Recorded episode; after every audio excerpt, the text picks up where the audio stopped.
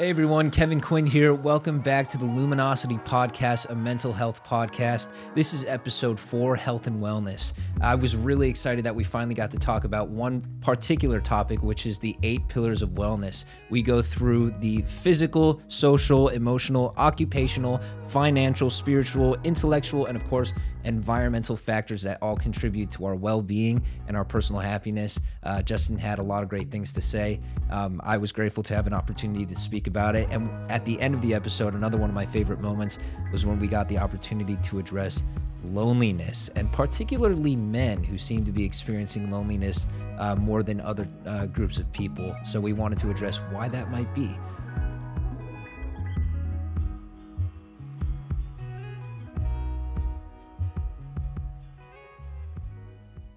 Please be advised. The following podcast may contain opinions, advice, or other suggestive content regarding mental health, and as we are not experts, should be treated as discretionary. Please consult with a medical professional if you are struggling with mental health issues. Alternatively, if you are experiencing a mental health emergency, please dial 988 or go to your nearest emergency room.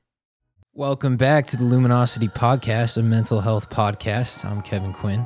And I'm Justin Crawford. Today we are talking about health and wellness. This is episode four, a pretty broad topic, but we're going to get into the weeds of it and really uh, figure out the, the depths of what that means. As I stare at Kevin's head right behind weeds, literally there's like two big plants like sitting right behind you.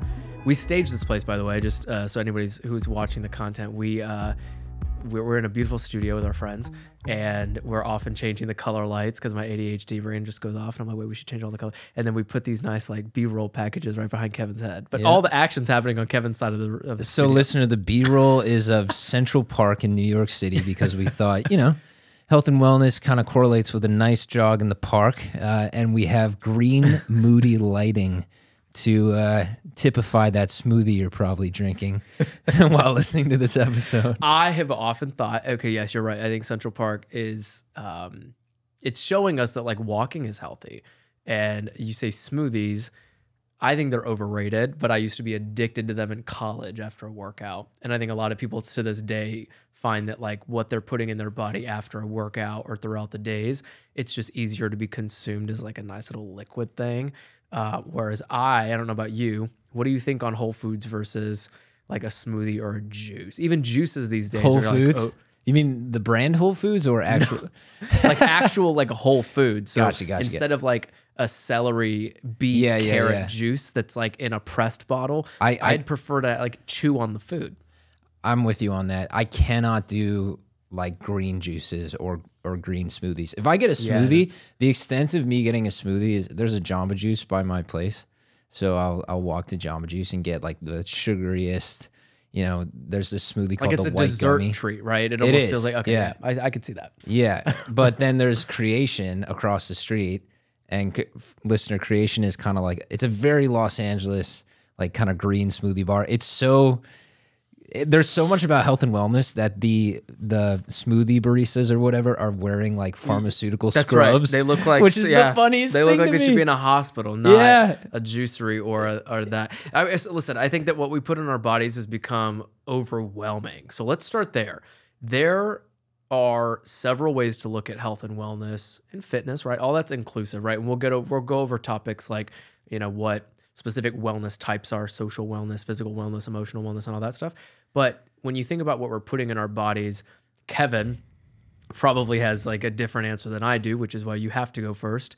You think about what you put in your body every single day. Have you ever gotten to a place in your life where you were like, eh, I should be doing like all these things everyone's telling me to do because like whether it's on social media or TV or whatever, do you ever feel like you're almost being challenged to uh, stick to like the A plus food nutrition plan? Absolutely. I, I don't do think you do it. Well, yeah, I think just social influence, and also that has to do with just living in Los Angeles, which I I do think is a very health conscious city. That's right. That's right. Um, where you know, like a place like Kreation exists here. It it, it may not exist everywhere in the country. I, I'm not sure. I don't know, but. Yeah. You know, like when I walk past it, I can't help but think, like, oh, you know, maybe that's a, a good place for me to go in and, and, and get something healthy to put in my body. Um, and Yeah. and I'm I'm I'm not the best with putting healthy things in my body. That's the food truth. wise. I mean, I, th- I I remember asking you. I was like, "What do you? What's for lunch?" And I had already planned my meal prep. So this is what we're getting at. Anybody who's tuning in, uh, and you and you're considering like shifting or restarting or continuing your your food plan. Kevin, I asked him one day when I just I already had my meal prepped. It was like asparagus, chicken, spinach, and like veggies in the refrigerator. I was about to go grab it. We were on a phone or on a Zoom call. So what are you having for lunch, bud? He's like, I haven't gotten that far, Justin. Yeah. this is the other day. Uh, yeah. And I was like, in my brain, I immediately thought, I go, got it. Yeah, we're very different, but in, in, a healthy way, right? Like you choose to kind of be like, all right, what am I feeling for the day? Whereas for me, I'm trying to cut body fat and I have a particular goal attached to what I'm putting into my body. And you're lucky because your metabolism is just naturally a lot higher than mine. So it's interesting how like our differences metabolically, right, or just within our bodies and systems are then challenging us to like live different lifestyles with what we put into our body. It's true. Yeah, it's funny too because I don't like when I. So there are times when I can go hours without eating. Like I'm just gonna say that right off the bat. I mean, I I've I've gone Unintentionally or intentionally? unintentionally. Okay. I mean, I just don't get hungry. It's the weirdest thing. My appetite is like suppressed. Um, and I've I've had days where I wake up in the morning and I, I'm very intent on having breakfast and Yeah. then I'll have lunch, but or at least that's what's going through my mind that I should do that, right? But then I don't end up eating till like four four o'clock in the afternoon, and I'm like, how did I go this long without eating? Yep. Um, and it's the weirdest thing. So my relationship with like diet and food is it's kind of flaky. Um, when I do do eat, flaky? I just mean that it's not consistent. Okay. Like some days I'll eat a lot, some days I'll eat little, some days I'll eat incredibly healthy, some days I eat horribly.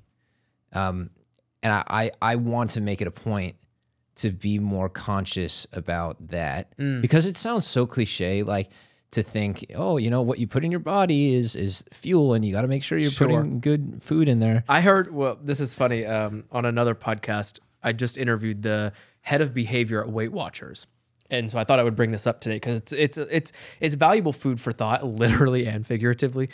But she mentioned that like depending on your body type and your your your physical history and your family history, your blood type, there's a lot of factors, right? She kept saying the word factors, and I was like, the F is she talking about?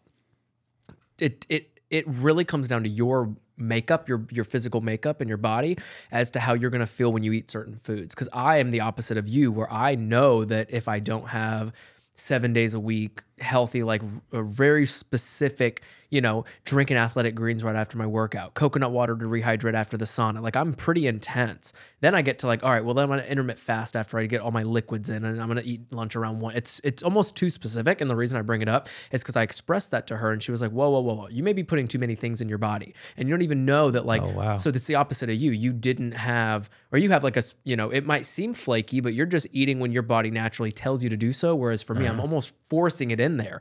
And that is a subconscious act. And so I'm also like you, I'm trying to consciously be a little bit more behaved really in how I'm putting foods into my body and liquids even, right? Because That's so wild. So she thought that you putting too many certain kinds of nutrients was actually a potentially not beneficial thing. Right, because we think of you just said it. It's sometimes you do put food in your body for energy or fuel or what have you. Yeah. But then you have to look at your lifestyle. So I work out every single morning. And because of that, there are particular amounts of like proteins and nutrients and liquids and whatever that I should be putting into my body. Yet I still haven't really analyzed that with like a trainer or whoever. I've just had this sustained seven day a week schedule. I love working out for mental health reasons. But then I'm like, okay, well, what should I be refueling? And I have found recently, even as late as today, intermittent fasting for me has improved my mental health. Because then it raises the question for you when you do wait to eat, how do you feel mentally? Are you like less foggy, more foggy? Um, are you more clear, less clear? Like, what is that? And, and like, how's your, how's your mind affected by how you kind of have this flaky, like you'd said, lifestyle with food? Yeah, it's weird. I'm you would think that it would make me less clear. But the truth is I I don't think it does. And I think you mentioned like my metabolism. I do have a pretty notoriously active metabolism. Um, there are, uh, by the way, there are mental health disorders that affect metabolism. as I, I believe. Um, think about it. I mean, just to and then go back to your thought, stress. I I believe there has to be some correlation at all times in anybody's life at any point in your life where stress is directly correlated to uh, weight gain. yeah, yeah, and depression, weight gain. Oh yeah, You know, um, whether that's unipolar depression, bipolar depression. Bipolar is a great example, right? Someone, uh, uh, uh, someone struggling with bipolar disorder might experience weight gain and depression and eat a lot during that depressive episode. But when they swing up into a manic episode, they might lose a lot of weight. They might not eat as much. I mean, there's two there's two extremes to that, and I, I've always thought, and then we'll go back to your brain health. The idea that there are extremes to like anxiety, depression, and and any mental health struggle as to how that affects your physical health, specifically with food, because we're talking about it. The, like eh, some people have eating disorders because of their mental health, right? Some people have um, uh, overeating disorders or like obesity disorders because of their mental health issues.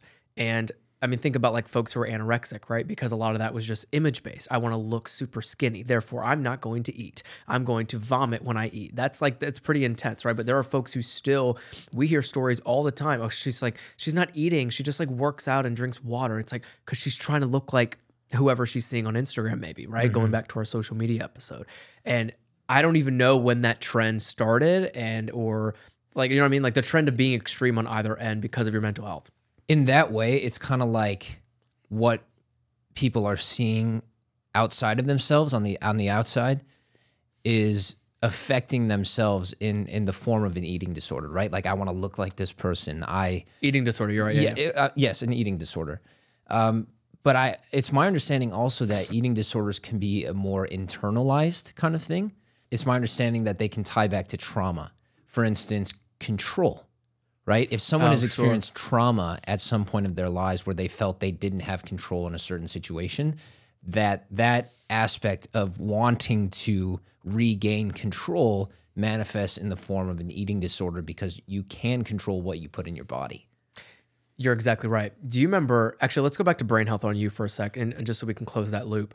When you, on any given day, when you wake up and you're thinking about getting food into your system, you said it doesn't necessarily affect the clarity or fogginess of the brain, but are you feeling that when you listen to your body more, are you really like listening to your body and saying, I'm hungry, I'm going to eat right now, and then good you just kind of act accordingly? Because that could, that system can work for a lot of people who are listening who aren't as type A or ADHD like me. I don't think I'm listening to my body, Interesting. which is probably the sort of oxymoronic thing about it, which is in the moment, I think, yeah, I'm fine. You know, I'm not less foggy, but I, I don't think that's the case. I think it's true what they say. Yeah. Again, it sounds cliche that like what you put in your body is fuel. It's like if you have, uh, if your body's a car, if you want to put in the 91 fuel grade, you're going to get a better result than the yeah. 87 because it's higher quality, right? Um, so in that way, I think what you do put in your body, the, the quality of the fuel that you're you're putting in there, does affect your body whether you realize it or not. And in those moments, I I, I wasn't realizing it, but I think it was affecting me. I just I just kind of suppress it, or I'm not self aware, and I, I was own up say to it that. comes back you to awareness. It does. Uh, which is the whole seven tracks of this thing. the whole Yeah. seven track of our season is just really to talk about things and bring it up enough uh, so that Kevin and I can share with each and every one of you that the level of awareness, I think, directly impacts how you're going to go forth. And the reason I said, do you feel it in your body that you're hungry and that's what you're like going for? This, I, I had a conversation last night with someone who mentioned you need to tap into your senses every single day. When you're washing your hands, you should be smelling the soap and going between your fingernails and just feeling that. And because it allows you to be present and or grounded or mm-hmm. both. You know, when you're present and grounded, you are pretty much not in your head, which means you're not going to stretch as far as like thinking into the future and getting anxiety, or you're not going to go as far as to go back and get depression, right? Like that's kind of been such a nice maybe not a realization, but that that was a hack. I was like, if you just tap in, so grab that water bottle and open it. And then drink it. He's very present watching this, by the way. Or while doing this. Great. drink the water, put the cap back on. You see what I'm saying? It's just like you're just slowly Mindful. mindful. Boom. You Which goes to what. Kevin's going to educate us on now, which is you mentioned it before. I was gonna say. Well, I was gonna say perfect. it's yeah. I know it's funny too though because um, you mentioned as hearing you talk about it, I was like, this is gonna lead to mindfulness. I know it is. That's cool. and there it is cool. And there's a there's a there's a, a technique called self soothing that I've heard is used in different types of therapy. Um, that can be good for achieving mindfulness and and lessening anxiety, lessening depression. But basically, it's like the idea is if you're experiencing a certain emotion, Yeah. then use your senses to counteract that emotion. For instance, if you feel afraid, then wrap up in a blanket. Sounds simple, right? And feel the blanket and feel the texture, feel like how you were uh, wrapped around it, like tucked in, whatever it is, but that that security. So you're actually using your senses, like for instance, in this case, touch, to counteract the uh, the fear that you're feeling. Right? It could be something else. Um, Say you're ha- say you're excited. if you're you're saying if if Oh I know like if you're it's like, more about a negative excited. emotion. That's right, that's right. yeah, but uh, anxious as you said, right? Mm-hmm. Then put on your favorite sweatshirt. Sure.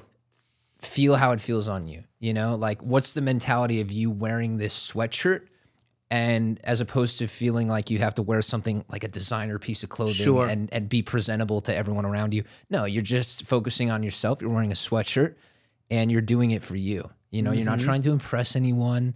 You're so it's like there's it's a very multifaceted kind of way of thinking, but that's the idea, self-soothing. Um it could, it could, or it could be like listening to your favorite song.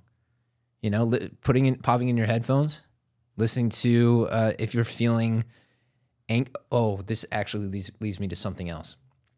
Okay if you're feeling anxious right then watch a comedy film. Mm-hmm. or watch a horror film. Because a horror film in the it's kind of like you're acknowledging the fear in those scary scenes but then when there's that calm moment that calm scene you release everything is released and that it's been proven that people struggling with anxiety uh, do you know I would think that well when you're watching a scary movie, that either it will heighten your anxiety more, and you, obviously it's proven, so I, I won't challenge it. But I would think that when I'm watching a scary movie and I'm feeling anxious, I the only way out of my anxiety is to acknowledge that the film is probably a worse scenario than what I'm thinking about. Do you Yeah. know what I mean? Like that's the only way I would have come out of it. So I do that all the time though, man. Like w- when I get anxious, I always watch a horror film. I love horror films for that reason. Or I or I watch The Office. Okay, you know, right, or- something or an funny. animated Yeah, I- South I- Park, you know? Exactly. Yep. Yeah, I hear you. If I, feel excited or overly energetic, then I counteract that. What do I watch? I watch something soothing, like a drama, Yeah. maybe an Oscar winner.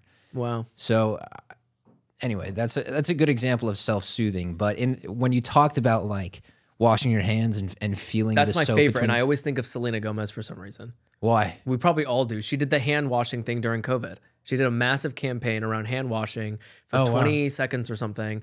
And every time I wash my hands, subconsciously, number one, I want to feel it, smell it, and all those things. And for some reason, uh, nine times out of 10, I think of Selena Gomez. You know what, bro? She was pretty outspoken about her struggle with bipolar disorder. Oh well, yeah, should for get sure. on the she show. to this day, rare beauty. Uh, and I read this the other day when I was watching something she did with Jay Shetty, who obviously is like an amazing podcaster. Th- she donates X amount of percentage of her rare beauty product sales to mental health uh, services and resources. That's I amazing. think. Yeah, it, it's ins- it's insane, and I think that like that is where it's at. Doesn't matter your caliber of celebrity or who you are doing what you're doing. If you are in media, right, or you're you're a public figure or you're just in front of people all the time, I don't think it should feel like a responsibility, but I do encourage uh, that anybody who's anybody, right? Uh, if you're doing something, do it in the act of service in a way. And right now, Yeah. mental health being like such a pandemic in and of itself is it's so nice to see that you know there was um that people are doing it. Uh, I'll say this: I have so much respect for that too. I mean, that's Yeah. that can't be easy. Like coming forward with with something deeply personal like that. But she did. yeah, and like the relatability is amazing, and I think that's what we try to do here. But and and a lot of our friends that we've talked to, there's a, a foundation I told you about, Inspiring Children Foundation, who did the Not Alone Challenge. Right. And I'll never forget them that. doing that on Instagram, and I that's one of the things I tagged you in when we were talking about that on social media uh, in in episode two. I was like, oh well. Kevin, I tagged him on something that was like hashtag not alone challenge. And it was all about like building community. But then the resources, sorry, the funds that were raised by Not Alone, uh, the Inspiring Children Foundation, uh, were immediately put towards resources for young people to, uh, to, to really like, how do I say this? Uh, lean into their mental health and find the right avenues to support what they were going through. Um, and when I, anyway, so like there's so many people and foundations and companies and brands that are are really into making mental health cool. Yeah. you just inspired a question in me that I want to ask you and cuz I want to tie it back to health and wellness here.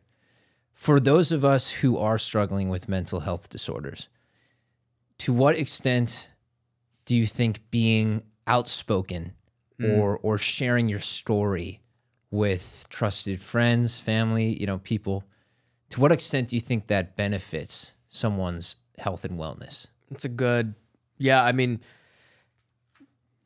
I used to always think that when you just talk about it, and this is when we teed up our trailer together, we were like, we have to mention just talking about it being the main first step to take. You mm-hmm. know, because I'm such an advocate, yes, for mental health, but for getting out of your head and taking action. There's like such a clear step where it's like, this is my thought, this is what I know I need to do, then go do it. You know, then it comes down to discipline. So anyway, when you talk about it with friends or whomever, there was it's I love that you bring this up because here in a moment we'll talk about eight pillars of wellness that I've discovered over the course of the last two years. Ooh, I want to hear this. But social wellness is where I feel like this one fits in. But I remember I did a massive thing with a company called the House of Routine, right? Routines, habits, and rituals for high performing people to live happier and healthier lives. And I just remember going, oh, wow, social wellness is where I feel the most of my advocacy work probably will go in the rest of my life because it's all about relationships, which was our first episode. Yeah. And so, and we even talked about this. Like, there are only going to be benefits by talking in a truthful manner about what's happening in your head. And that's why people default to therapists, I believe, and people that they don't know. Maybe you go to a bar. I mean, I've done this. I go to a bar one time and I'll just talk to the bartender who I have no idea who they are. Could I get a sense of like where our friendship could go if we became friends? Sure. But I'll never forget, like, there have been many times in my life, coffee shops, any place I go by myself, and I purposefully will just start chatting. And if the conversation goes deep, it goes deep. And normally, more often than none, because we're humans, we want to connect, it will. And health and wellness, I mean, listen, it, it, it allows for a healthy mind. And more importantly, like you think of the social wellness component of that, mm-hmm. you will feel pretty fueled up and good about yourself because you've connected with someone and you've allowed what you've put into their ears. Hopefully they're listening, right? Like you've put what into their ears that you believe is heard and understood and reciprocated in a positive way. Therefore, like everything's on the table, and hopefully your mental health, some way, some shape or form, has improved because of that. I do feel like you thrive and excel in that area, you know, like social wellness. Listener, Justin is a very sociable person. I, I think we've mentioned it before, but, and he is an, a bit of an extrovert.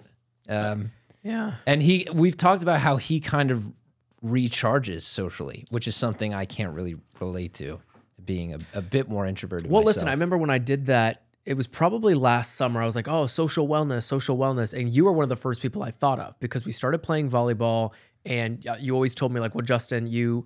You're, you're so good at bringing people together and you already know people in LA and Yeah. you just got here and all these things. And I go, well, there's like, again, there's the extremes of being like an extrovert, introvert. There's totally like 700 ways to look at how your personality type plays into that. But social wellness, because it's about relationships, when you identify where you're currently at, and you have to be so honest with yourself, and this goes back to like just personal wellness and well being, like you have to be so brutally honest with yourself and saying, This is what makes me feel like it gives me energy.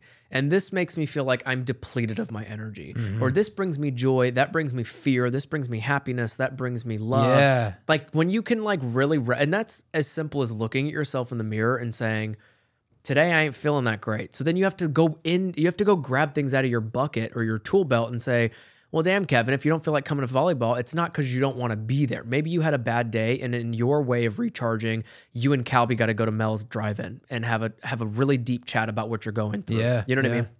Yeah, well, that brings me to the other. I mean, there is social. Uh, social is a pillar of wellness. That's Yeah. one of the eight. Um, so I do want to talk about the other seven here. Let's just go through them briefly, Yeah. And if you have any thoughts on And this could be a know. challenge. So I've I've loved this. I don't know if Kevin you do, and if you don't, forgive me later. We uh on every episode, we may very well, like if anybody's tuning in, in order for these episodes to be helpful, I feel like it's even more empowering for you to take it upon yourself to do a challenge. I just love the word challenge because it's probably something you've never done and something we've probably never done. As we go through these eight pillars, identify one thing that we mention out of each pillar to then take it upon yourself to to act on after this episode's over. And I I'll love explain more here in a second. Yeah, but this is like a challenge moment. Yeah. Oh, I love that. Okay. All right. So we'll start with number one physical. Yeah. I mean, physical wellness, I would assume to mean exercise. Yeah, like How are phys- you exerting like move your body, right? I'll never Yeah. forget uh, Michelle Obama did the campaign. This is really quick, but uh, I was in Japan. Uh, I just started cheerleading, and we got the entire high school together. Michelle Obama came around and did the Beyonce "Move Your Body" campaign, and I'll never forget seeing every type of person of every body type and structure and and and beauty dancing in the same gym, right? And it was the same uh, routine or dance routine. And it was so cool because I'll never forget, you know, you got the biggest person, smallest person, tallest person, shortest person, like, and everybody was just there dancing, moving their body. And everyone felt great after the campaign was over. We had all these rehearsals and stuff. You know what I mean? It became a whole thing. And in that moment of community, uh, I realized that the physical wellness was also adding to all the other pillars that we'll talk about. Yeah. But yeah, I think it's just like moving your body and like seeing that, especially when it comes to mental health. Here's what we'll do we'll tie all these to your mental health. And then the act on each pillar is taking your, uh, taking the positivity of your mental health to a new level by, by challenging yourself on one. But for for physical, I mean, it's fitness. So, like, identify what form of fitness you like. What physical activity do you like? So, like, if you like playing volleyball and that's the one thing you like to do, great. That's your fitness. Or if you want to hit the gym every morning because you love being in, in the gym, lifting weights, doing cardio, that's also, you know what I mean? Another form of physical activity for you. But it's wellness because it adds to like your Yeah. entire body, your circulation, your blood flow, your mental health, everything. Well said. And Thanks, man. we got to give each other one compliment uh, each episode. I'll give you your compliment later. yeah, I'm, I'm kidding, gonna I'm need that. kidding. I'm gonna need that. um, number two, social, which we hit on, which I think is just having a healthy support network, um, and finding good health in in socializing with people and being around people, good people. That's right. At that contributes to wellness and and healthy well being. I feel like we kind of hit that, so I'll, I'll move on Well to the said. next one. This one is a bit more subjective, I think, and I'd be curious to hear your thoughts on it. Number three is emotional. Emotional wellness. Yeah, emotional is is the third one that is like a pillar. Well, of it's wellness. feelings. So you said it earlier. Like, Ah. yeah, it, it really ties exactly with your, your mindfulness of emotions. Yeah, I think it's, okay. I think they're hand in hand. Yeah, so like experiencing positive emotions, that that experiencing joy, peace, love, core. Well, feelings like think about the other end, right? It's the anxiety, it's the depression, it's all the negative Yes. stuff. So I think when you look at it, you can even write this down. Maybe that's the challenge. We'll go over the eight challenges here in just a moment, like the one per per vertical. But the emotional one, I feel like it could be as simple as writing down every emotion you've ever felt in your life, Yeah. categorizing them as positive or negative, helpful, not helpful. Or just today. Like what have you felt today? And remember, Yeah. listener, like negative emotions can coexist with positive ones. That's something I had to learn on my own because oh, I wow. always felt, Yeah. oh, I was either, you know, I felt love, peace, joy. But if I was feeling those things, I couldn't feel anxiety or sadness. No, I can feel yeah. both of those things. And One I may I'll say- feel like more anxiety Yeah. and less sadness or more joy and and less depression. Do you know what I mean? Yeah. It's so One thing I'll say on uh, emotions, it is never okay to cover them up. And that's Mm. how it's relative to our mental health. Yeah. I have. Oh, that's so invalidating long- behavior at that, Yes. especially if other people are encouraging you to cover them up. That's how. Well, for sure. And I think that's like a whole nother rabbit hole. Mm-hmm. But what I'm saying is, I think that both you and I, especially as folks who are, and this was on the last episode too, and we didn't hit on it, which is great. The the idea that our career identity is wrapped around our personalities, I remember, oh, very vividly that I was wanting to be the happy go lucky Justin that everyone loved and the podcast host and the interviewer. And I had to keep up this like abnormally like positive persona. And so when I was not like that, people go, What's wrong? Justin, you okay? Hey, J- Justin, are you okay? What's going on? You know, it's like, no, I'm good. I'm just actually being human. But uh, see what I'm saying? So did you feel like when you did have to be in, you could say that you were having to be something you weren't. Right? Feeling. Is yes. weren't feeling. That's Okay. exactly right. So or is I was to like somehow like build emotions that like weren't there. Did you feel like that was because of an outside pressure that you felt from other people that you had to feel a certain way? What's Or crazy is no. And I don't think many of us are challenged in that way. It's Okay. like I didn't feel the outside pressure of folks being like, Justin, you got to be this way. Even when I was a cheerleader, you, I didn't have So to So it was more internalized with you. It was so internal, okay. which is worse because I still to this day am think working so? through that.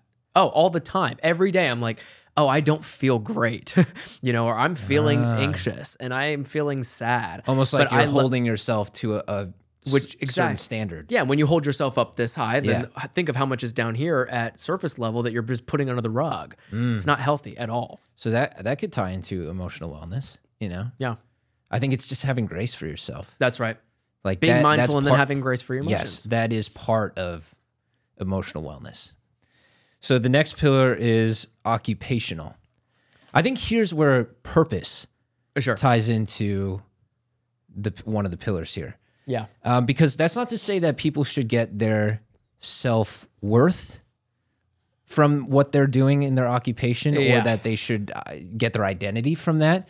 But I think the reason why you get out of bed to go do something for eight hour day, uh, an eight hour day, nine to five, Yeah. You have to feel Or some 12. sense. Sure, in your case, no, no, for You- a lot of people. you have to feel a sort of sense of purpose that w- the work you're doing and what you're dedicating so much time to to make a living is meaningful to That's you. true. So I think in that way, our jobs do affect our wellness, right? Yeah. And that's why people who are in a job that they love are probably going to experience uh, more satisfaction and happiness than someone who's not happy with Mm-hmm. That's right. in their career. Well, like all of these wellness categories too are just. I mean, listen, we found them online, and I'm sure there's like 900. There's 900 other ways to look at what we're talking about yeah, here, these seem to be the eight core. the that, core, right? Yes. But I love the the correlation and the. I mean, there's even. I wish we could do this, and I should have printed one out. But um, there is a chart where you see where all these are just somehow coexisting, like you said earlier, and I remember you showed me that. Right, they're and it's Yeah. colorful, right? So it's like kind of like the food chart or like whatever. Everything just Yes. kind of like makes sense together. But I, I, even here, where you know you think about how occupational is immediately tied to physical somehow. So they're all. Here's what we'll say, and we're gonna keep going down so we don't lose you guys. But uh, down the line of these, each one is connected to all the others. Let me say that again. Each one of these social wellness, or sorry, of these Mm. wellness pillars are connected to the other seven at all times, which is why the 8 They're are so important. They're synergistic. Together, they make one cohesive wellness. Like a, a- the Yeah. circle of wellness. the circle of wellness. he could sing way better than me, so let me let me not. Hey, come on, don't do that. Come on. I just don't know my. I heard those runs. What is that? What's the um? I don't know my like level, alto, baritone, saxophone, or whatever. what are the levels? You'd probably be a baritone. Bar- Yeah. baritone. Financial is next. Yeah. So I think it kind of ties into occupational. Again, what you were saying, they're synergistic. Mm-hmm. However, financial seems a bit more direct in that it, relates to money. If, Yeah. you, if you have means and, and finances, not that you have extraneous amounts of money necessarily, just that you have enough to live the life you want to live and live comfortably, right? You can pay your bills and right. then have some for meals left over. So I think the person experiencing healthy a a healthy financial pillar is in that place, Sure. and that's going to be uh, that's going to lead to overall wellness. So I feel like that's pretty And overall-. Healthy mental health. To our point last episode. Yes. Um, spiritual is next. I think this is where it gets a little bit more existential and it does tie back to what I've said about purpose. Because I think, look, I, I could go down the rabbit hole with this one, but I mean, if you think about it, somehow we all ended up on this planet in this great big universe. There was a, a big bang, however many billion years ago, and we're just dust and plasma, whatever, right? Cold, We're here. Cold rock, and somehow we form into human beings with lives and meaning. And so we have to make the most of that, right? We fo- found ourselves here. Um, and so these are like super existential dilemmas of, of the human experience and just being alive, having life, having a life. And bel I'll, I'll use the word believe. I think when I think of spirituality and just how it it's gonna look different for all of us, just like everything Absolutely. is custom and different for all of us. But but spirituality, I just remember when I was growing up, and you too probably, it's like you you get to believe in things, right? You get to believe in Santa Claus. You get to believe in like um, The tooth fairy. the tooth fairy. Sure. And Why and not? just like that, I think to this day, as we get older and wiser, and uh, I say wise because you gain wisdom from experience, right? So the more things you get to experience in life, the more aware you are, like how we are with mental health now. Like we're trying to become more aware of it, and the more. The, the- just the wiser you are. And so when I think of spirituality, I'm always thinking, well, as long as you are believing in something, right? Also yourself, believe in yourself, but that's a different type of belief, right? It's more like uh, that's like uh, confidence. But believe that, in man. something and look forward to something. Believe in something. Yeah, anything, anything. I love that. right? And, And find your purpose in believing in whatever that thing is to be you. intentional as to why you believe in that thing. Yes. That is so well said. Wow. Yeah. Super relatable. Um, and I think with that, believing in something leads to a, a higher sense of purpose that there's a reason. There's a, as you say, a reason behind the reason as to why I'm doing the thing I'm doing. And that is going to give me a sense of purpose, Mm. That's right. satisfaction, joy, um, 100%. and o- increase my overall well-being. So that was very well said. the next one is intellectual. I think this is just the thirst for knowledge. How does a yearning for understanding of the world around us actually increase our well-being? That was an actual question. Oh, I was like, uh, well said. Although I phrased it kind of rhetorically. which- Intellectual. I mean, I yes, I agree with you. I think like we are curious. We're meant to be curious creatures. You yeah, know what I mean? Like, yeah.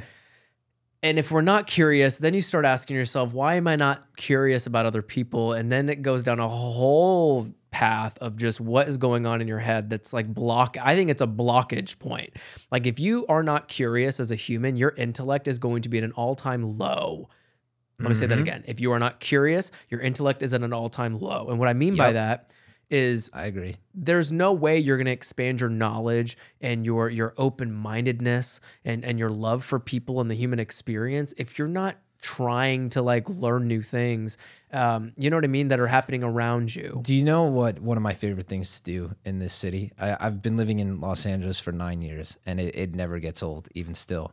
Yeah. I, I was joking with you yesterday about the Natural History Museum and how yeah i was like of course he went to the natural history museum like i was like i was at a bar while you're over here at the yeah, he museum listener Justin, you know, will like be out at a bar with friends, like going crazy. No, I'm just kidding, not going crazy, but but I, I'm the type of person who on a Friday night will go to the Natural History Museum in downtown Los Angeles. Um, and that's we were joking about that, just the difference between Justin and I. Um, and one of my favorite things is just exploring different museums in Oh, Los yeah. Angeles. Like I think it's two so weekends rad. before that, I was at the Getty, Yeah. um, and you know then LACMA. But I just love immersing myself in culture, uh-huh and because when I go to a museum, you know, and I'm reading the panels of like what the exhibit is about, or or going into another exhibit. Like there was this exhibit on gemstones at the Natural History Museum. Like, who would have thought? gemstones?" Yeah, right. Like who would have thought rocks would be so cool? Yeah. it was freaking awesome. And I felt like my well being was actually better yeah and my mental health like i felt like i had purpose being in that exhibit taking it in like Yeah. watching videos of like these you know gold mines in the 1870s or whatever and like it's just so cool how eh, the it, like absorbing information can actually eh, increase someone's sense of well-being I used to be like you. and then I got overwhelmed with uh, analysis paralysis and information overload. I've had that too. right, I know what you mean. but I want to add to what you're saying. There's there's beauty in uh in, in discovery. So when you discover Yes. these rocks are cool, there is no doubt in my mind that you're not thinking about the anxiety that you had the or you know earlier that morning or the you know maybe the financial burden of this whatever the heck is happening and you just like you you you kind of like let go. And and I think that Or the thought came into my head, like, know. who would have thought rocks would be so cool in the first place? Yeah, and then maybe you write a song about rocks tomorrow. See how much cool things happen when you're just like discovering and your intellect is there. And then this last one is environmental, which you kind of hit on anyway. Um, but environmental wellness, I think, is just your surroundings. It's a place where you are. And so I have a question actually, and then we're gonna get to the challenges and move on here. You, you like if okay, look right here. You're like Central Park, right? So say you're in a park or you're wherever. If you are in a park and you notice Kevin, that this is like a good place for you to be. You want to be in nature. I mean, I I think know it's healthy to be in nature. Yeah. It's when you recognize that that's a healthy place for you to be, and it just adds value to your mental health journey uh, in discovering that that's a place that you want to be. It makes you feel good, right? Back to feelings and, and emotions. How often are you putting yourself back in those places while you're going through your life in order to make sure that that's sustainable? Because your environment, like you're a product of your environment. So if you're in a chaotic space like Manhattan, you're gonna probably be a little bit uh, wired in a, in a not so good way. Whereas like that just feels like it's probably a good place for your mental health. Do you have a place of, of what that is for you? Yes. Because I have one too. Yes. What What is You that first. place for you? Me first? Yeah. So, listener, I grew up in Chicago, and just a four hour drive away is northern Wisconsin. And there's this place called Door County, Wisconsin. It's kind of like the Cape Cod of the Midwest, if you can imagine. Like, there's this little peninsula that juts out on the eastern side of uh, the state of Wisconsin going into Lake Michigan. And it is absolutely gorgeous. And I truly believe it is one of the most beautiful places in the country. Like, it's. It's a lot of lush forests and farmland, but it's it's it's not like a tropical beauty like Hawaii, but it's so unique and beautiful that I, I genuinely think it has game on something like Hawaii or something like that. Sure. Mine um, is San Diego. San Diego. And it was only about two years ago. Oh yeah, I will move to San Diego eventually. Get out of here. It's crazy because I get my something about San Diego right now in my life. It's it's I'm there Sunday for like a day, literally a day. I'm leaving at night, coming back Monday, Yeah. and I just I want to be there for some reason. Um, and I didn't have the same fascination with LA, New York, or Tennessee. Nothing. Even in Tennessee, I didn't really care for the Smoky Mountains. Nothing against them. I just didn't really care for them. And I was just so caught up, right? It's, it goes back to like occupational wellness. I was just so caught up in that part of my life. And I was like, whatever. And for some reason, San Diego, it is environmental, but it's also the people there. So it's a little bit of social wellness, right? yeah. Everyone there is easy, breezy, beautiful cover girl. Like it's just so easy down there.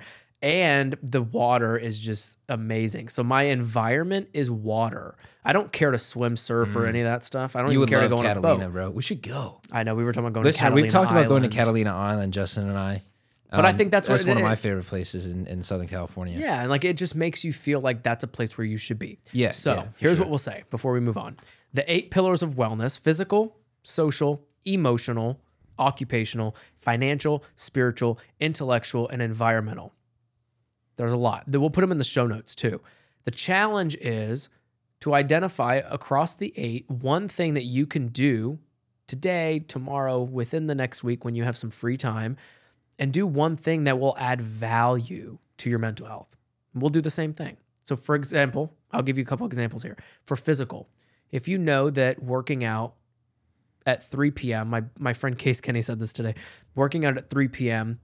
is kind of where you want to be working out in your day because it just makes you feel a little bit more peace of mind so that you can get through your work first because your work provides a little bit of anxiety. It always does. And then working out later in the afternoon, maybe you challenge yourself to do that, therefore adding a little bit of value to your physical wellness pillar.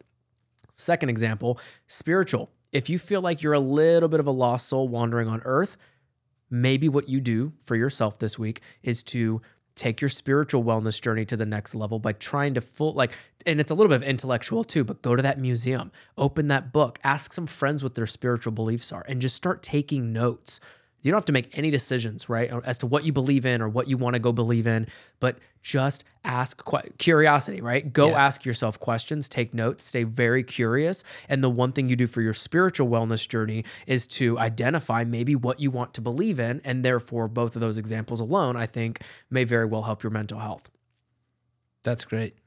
So I'll say the eight again and then we'll move on physical, social, emotional, occupational, financial, spiritual, intellectual, and environmental. You know what I've been really into lately? What? David Contrast. Buster's? No. Well, yeah, that too. Always Dave & Buster's. You kidding? You know Yeah. what else I've been into lately? Chuck E. Cheese. Contrast therapy. You know what that is? No. It's where so there's this place by my house and you can rent out a sauna and you do like five minutes in the sauna and then you get out Oh, okay, right. and you the go hot into cold an ice therapy. bath. Yeah. Yeah. And it sounds horrible. Like going going into a below freezing bucket of water. It is unbelievable. I love it. I really do. And I didn't love it at first, but the more I do it, it's like the best thing for my mental health. So now I, I want to do it all the time. now. challenge? Is it because it challenges you in your mental health? What is it about? What is it? Cold therapy? I, it, no. uh, contrast therapy. Contrast therapy. yeah, and then you go back in the sauna, right? Do five more minutes, then go back. You go back and forth for like thirty minutes an hour. Um, I think It's intense. it is. I just take a cold shower. I mean, yeah, well, here's the thing: like a cold shower is difficult enough, but these are like like aluminum ice bucket baths. I They're, they are freezing. Um, but it's just there's something about it that it, it makes me feel like when I'm in that cold plunge, like it feels like knives on on my body. Like it, it's that intense, Piercing, right? yeah, of course. Yeah, it's a piercing cold. But once I'm in it, I feel like this sense of accomplishment. I feel this sense of euphoria almost that like I'm I'm doing this. Somehow you survived it, right? Yes. Yeah, oh, yeah. And then I'll finish it off at the end by dunking my head in the in the cold water and running back into the sauna. Um, there is an I know we've talked a lot about dialectical dialectical behavioral therapy, and there is a, a skill in DBT therapy called TIP, T I P P. And TIP suggests that you should put cold water on your face for 15 seconds or something like that uh, because it activates the diver's reflex in the human body and causes the, I believe it's the blood vessels to expand, oxygenation to increase. Um, and I kind of get that. When you dunk your head. in. Yes, absolutely. And, it- you could do that. So if you're not visiting these spots like Kevin did, you can probably do your make own, right? Or, or make your yeah, own you can run of that a at the bath, house. throw ice in it, I've seen it all the time. People are hop in the put- yeah. shower, right? In a hot shower. cold showers. Here's what I'll say. Um, and you're right. It's the I think it's a little bit of the challenge, but how it affects the mind, it almost empowers you, right? Because like you have nothing else going on except for you, your body in that that placement of water or the sauna. Because even saunas are like intense for people. They're like, I don't want to sweat that much, right? Hot yoga is a good example too. It's like I don't want to put my body through all that. Once you've kind of identified, and this is all physical, it feels physical, but it's like Yeah. directly correlated to the mind. That when you put it, like you're putting it through such an intense thing. It's not like you're doing the Iron Man and doing mud, you know, mud crawls underneath barbed wire, but it's still pretty intense to where it's like, well, dang, especially if you do it in the morning or right when you wake up or something, or when you're having a bad day, when you feel like that's like accomplished, you said it, it's a sense of accomplishment. Like Yeah. I did that. My body went through that. I can handle anything else, which is a proven technique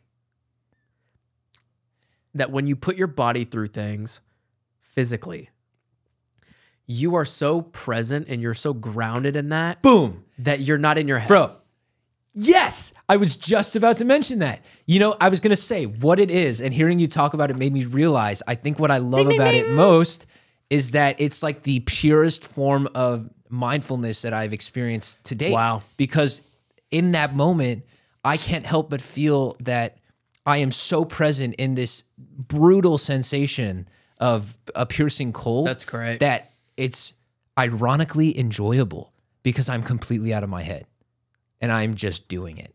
And it feels good to just be out of my head and doing something. You See, listener, this is We why have so Justin much could to be learn from Kevin. Oh, you're so funny. This, these are therapy sessions for both of us, by the way. It- But straight up, we have straight so up. much to learn by what Ke- Kevin just said because when you can feel so present, and it goes back to senses. We talked about senses earlier. You know, like when you have the feeling, and it's just like the direct physical feeling in some cases, more often than none, for like the cold plunge and the sauna stuff. You just like you're not in your head, and you're like, you know what? Nothing really matters. That's what I wanted to add to your point earlier. Was like, what and I maybe I didn't say this. I don't know. Whatever. My ADHD brain's kicking in. But you like there's something to be said about just kind of having a peace of mind. My word of the year was peace for this reason. Peace of mind with the fact that not all this is even ma- like it doesn't have to be as extreme or as important as it makes itself out to be. Therefore, decreasing any anxiety you have about a specific thing. So, for example, if I think that okay, if I'm a real estate broker or I want to be a broker and that one test that like I'm going to go take and if I fail it, everything's fallen to complete booty and like I just I'm going to lose my life and I'm just building up all this anxiety. Or I can go study and just trust that if I either pass or fail, I kind of not that I don't care. Let me be very clear. It's not like I'm just trying to be like this, uh, namaste, like I don't care about life. I care about my health and wellness. But there is a balance there, right? And I'm not a big proponent of balance. It's just there is a balance with how much mindful energy you're giving to a thing when you could be going and experiencing a cold plunge and getting a better mindfulness journey out of that. You know what I mean? Totally. Yeah, and it's it's funny. I encourage the listener to go find those wellness activities for them. Like another one that I Oh, yeah. thought I would never like. I never knew that I'd be so into contrast therapy and cold plunges. I I, I didn't know until I tried it. Right. You just want, yeah. Qigong was another one. I think it's called Qigong. It's yeah, Qigong. It's not Tai Chi. They're similar, but it's it's Qigong specifically. It's like body movements. Yes, it's like one of those very old um, uh, Eastern, like I don't even know how to describe it. It's basically you just it's like standing yoga, but it's all about like transferring energy into you know from here to here. Listener, I'm kind of like He looks like Avatar: The Last Airbender. I'm, yeah, I'm Aang, the Last up bending Airbender. air right now. but that's like what it seems like, right? Um, Is it therapeutic in any way? it is. Again, all about mindfulness. The weird thing too is it causes people to burp. Burp, I, I did, yeah. I took this Qigong class. like burp. yeah, straight up. I took this Qigong class, and the teacher was like, "All right, so if you feel any, you know, like bodily sensations come up, especially burping, you know, then That's uh, kind of. and I was, gonna say it's kind of hot. What?" That's not Like, hot. That's kind of cool. well, because she- like if you have gut, I thought she was joking. I thought she was joking when she said that, and then all of a sudden I started burping. I was like, "Oh, she, she was like serious," and I was just like belching the entire time. It's a Not thing. farting, but only burps. Yeah, just I'd be the person there. I used to do this in yoga. I'm like, dang, I'm about to fart because when you move your body, well, we're so always we're always sitting down. I don't do yoga, so Okay, but you do the chong kui ki. What is it? Qigong. Qigong. Qigong. So uh, chikaku is uh, yeah. Anyway, so there's Japanese words that sound like that, but there. So like, if you're listening and your gut or you're you're gassy at any point in your time, when we were talking about food earlier, something that you can challenge yourself with food today is just to like go identify what foods you're putting into your body and maybe do somewhat of a small detox or cleanse because many of us do not realize how bloated and gassy we actually are, and you don't deserve to be bloated and gassy. That's uncomfortable. Yeah, you know what I mean. Come on, what, what the hell? Or you can take what is it called? The class. Uh, Your farting class. Qigong. You can go take Qigong and go it's burp it all sick. out. I tried to get, I tried to turn Kelby onto it, but I she wasn't really. yeah, and I don't want to go down too much of a rabbit hole, but like there are so many methods with what you get to put into your what you get to. Let me be very clear. We have an opportunity as humans to put specific things into our body, alcohol including, because I drink wine and I love wine. But like we have an opportunity to put foods and, and liquids and and pills, whatever, into our body and take that opportunity to at least be so intentional with not maybe it doesn't have to be the reason, but what it's doing. Be aware enough, you know, because oftentimes we're like defaulting, like when you're sleepy, when you're choosing to get no sleep. Here's a good example. When you're choosing to get no sleep and you're wiring your brain to be so exhausted, you're gonna pick nasty, or not nasty, you're gonna be like uh, not so good for you foods, right? Yeah, Sluggish, greasy, whatever heavy carb foods Your body's just like, oh, it tastes good, smells good. Let me eat Burger King. When you're getting good sleep, for example, Again, also, I just want to interject. There's a correlation to the release of dopamine yeah, from like bad foods like that, right. which increases feelings of positivity around eating poorly. Yeah. Something we didn't say, just to go back really quickly, was on food. Um, I was going to ask you if you've ever heard of um, impulsive eating or not impulsive eating. Uh, when you eat so much at one time, not hoarder eating. Come on, there's a word for it. You have to know what this is. Um, It's like when you feel like you've waited all day to eat and then you just eat a bunch of food all at one time. This is why we're not the experts. Um, season two, by the way, we've confirmed. Kevin and I Oh, oh, can't wait to bring binge people. Binge, thank you. yeah. Binge anything is so bad for your your your your health. Yes. B- anything, binge smoking, drinking, eating, even Yeah. binge working out, anything. It's just like that overload, uh, and that's all tied to your brain. Yeah. Binge eating. I used to have a really bad habit at that. Did you? Yeah, now I like smell and chew and I try to chew my foods 20 times just like Selena Gomez washes her hands for 20 seconds from that video. Bro, you you and Selena Gomez in that video. we should bring her on. I'm down. I'm down. Major life changes on mental well-being. That's one of these talking Major points here life I, I wanted to ask you Changes about. on mental well-being. Yeah. Like every day we wake Have up, you don't ever we had- feel like a new person? have They you- don't say, "Oh, I feel like such a new person. I woke up feeling different." That's yeah, I think it's every day. Ha- have you ever had a well? First of all, what would you classify as a major life change, and how many of those have you had in your? Oh, lifetime? major life change. like what is a a major? move, a move. How about that? Okay, Let's use that for uh, as an example. Anytime you move from how many times Ex- you moved? You've moved a lot. Oh. I've moved probably 14 times and I'm 26.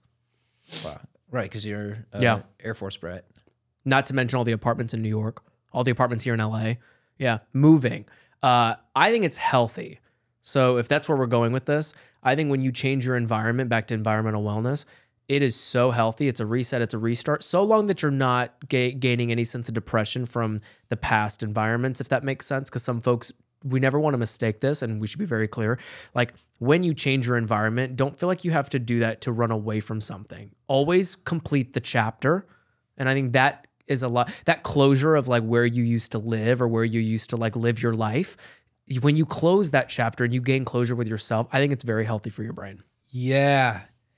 I say brain, I mean your mind and your mental. You know what you mental just made me realize though? Of these eight pillars of wellness that we talked about, a lot of them are usurped by a move.